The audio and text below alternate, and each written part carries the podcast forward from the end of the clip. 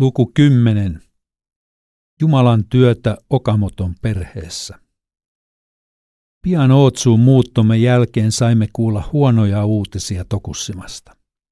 Japanin itsepuolustusjoukkojen meri- ja ilmavoimien upseeri Takashi Okamoto oli joutunut sairaalaan kipujen vuoksi.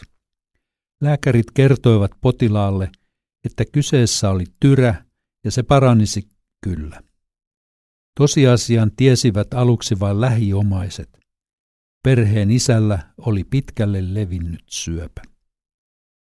Olin ollut aika usein tekemisissä Okamoton kanssa työskennellessämme Tokushiman kaupungissa. Okamoto oli huumorintajuinen mies ja meillä oli usein hauskaa keskustellessamme monenlaisista asioista.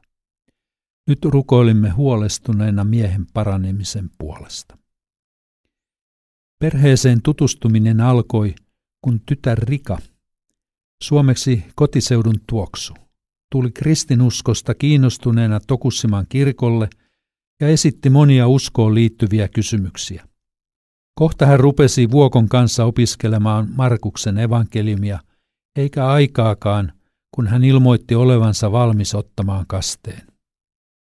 Meni noin puoli vuotta ja Rika kastettiin muutaman muun japanilaisen kanssa Tokushiman luterilaisessa kirkossa. Myös isä ja äiti olivat tuohon aikaan joskus mukana seurakunnan tilaisuuksissa, vaikka he eivät olleetkaan kristittyjä.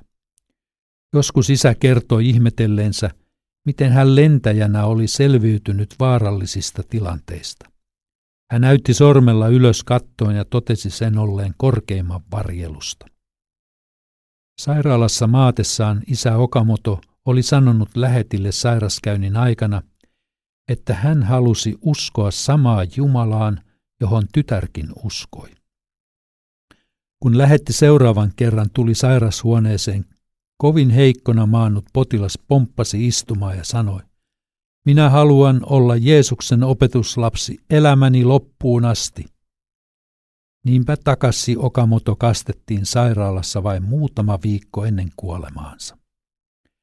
Autajaiset järjestettiin Itä-Tokushiman kirkossa kaksi päivää kuoleman jälkeen paikallisen tavan mukaan.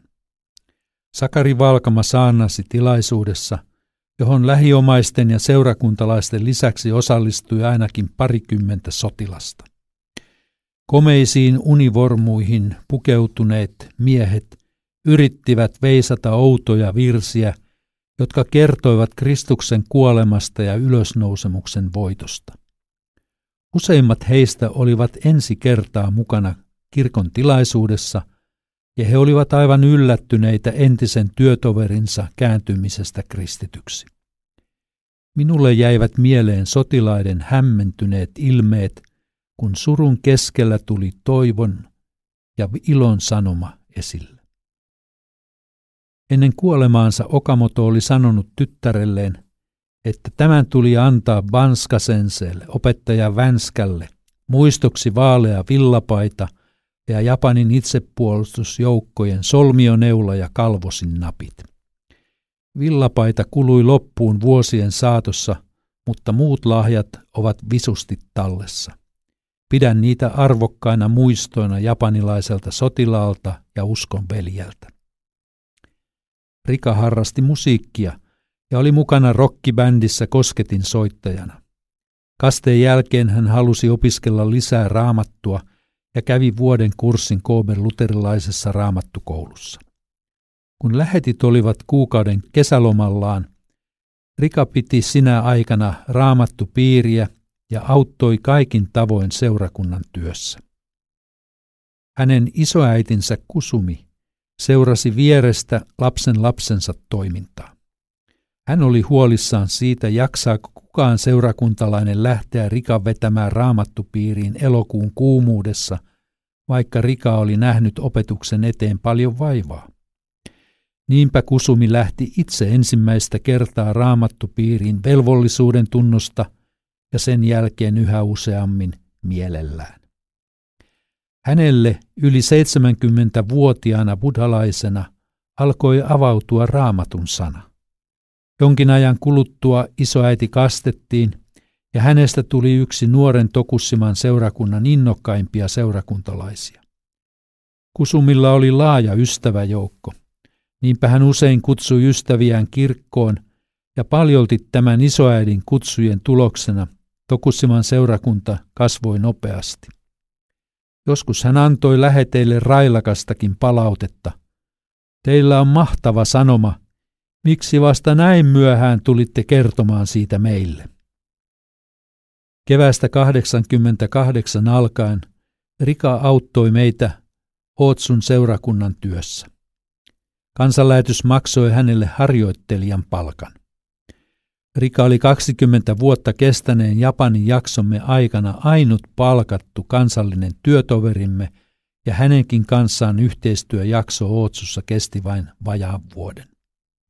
Pidän tätä suurena puutteena työssämme, mutta sopivia henkilöitä ei yksinkertaisesti ollut saatavilla.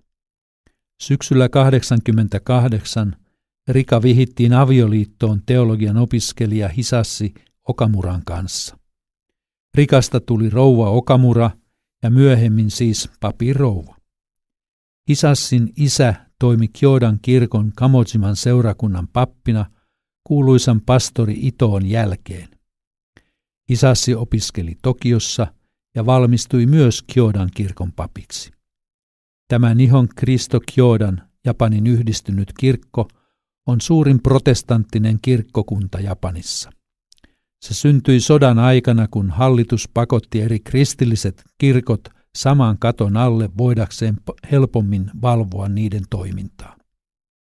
Sodan päätyttyä kirkot saivat taas vapaasti muodostaa omat tunnustuskuntansa, ja muun muassa luterilaiset palasivat luterilaisten organisaatioidensa alle. Mutta suuri osa kirkoista jäi Kyodaniin.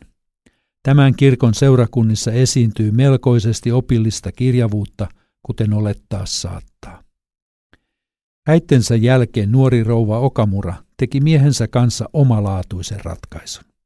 Hän ei lähtenytkään asumaan miehensä pienen opiskelijakämppään Tokioon, vaan jatkoi vielä puoli vuotta Ōtsussa evankelista harjoittelijana. Meille tämä järjestely sopi vallan mainiosti. Nuoret tapasivat toisiaan vain kerran kuukaudessa, kun jompikumpi matkusti viidensadan kilometrin matkan puolisonsa luo. Rika piti meille kerran viikossa myös Japanin tunteja. Okamoton perhekunnan yksi merkittävä tapaus liittyy vielä vuosien perästä isoäiti Kusumin hautajaisiin. Siellä eräs lähettimme oli todennut, me tapaamme vielä. Hän tarkoitti tietysti, että taivaassa on mahdollista tavata uskossa nukkuneiden rakkaiden kanssa. Tämä sana jäi puhuttelemaan Rikan pikkuveljeä Hiroshia. Kuinka joku voi sanoa, että me tapaamme vielä? Tätä Hiroshi pohti hautajaisten jälkeen. Hän oli jo lukioikäisenä taitava piirtäjä, joka teki komeat muotokuvat kaikista lapsistamme ja antoi ne muistoksi, kun muutimme Tokushimasta Ōtsuun.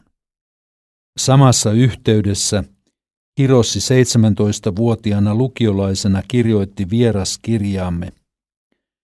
Kun maalaan tauluja, havahdun sydämeni kapea-alaisuuteen. Mutta jos omistaisin uskon, luulen, että se kohottaisi minut tasolle, jolla voisin maalata todellisempia kuvia. Yritän parhaani, että päivä, jolloin Jumala maalaisi minut öljykankaalleen, tulisi mahdollisimman pian. Lukion jälkeen Hiroshi lähti opiskelemaan taideaineita tokiolaiseen yliopistoon, valmistui sieltä ja meni naimisiin. Tokiossa nuorta miestä vaivasi ylösnousemus uskon mysteeri niin, että hänen oli lähdettävä kirkkoon etsimään vastausta kysymykseensä. tuhatyhdeksänsataayhdeksänkymmentäluvulla saimme jokavuotisen joulukortin Rika Okamuralta. Siinä hän kertoi päällimmäiset kuulumisensa, myös sen, miten Hiroshi ja hänen vaimonsa olivat valmistautumassa kasteelle tokiolaisessa kirkossa. Tieto oli meille sen vuoden suurin joululahja. Jumala tekee työtään ihmisten keskuudessa salatulla tavalla. Meidän työntekijöiden osuus on usein hyvin pieni.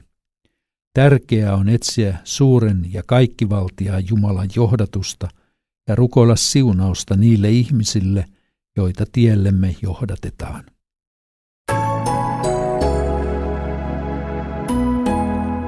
Kuuntelit Kustannus Oy Uuden tien julkaisemaa Japani yllättää yhä uudelleen kirjaa. Lukijana Seppo Vänskä.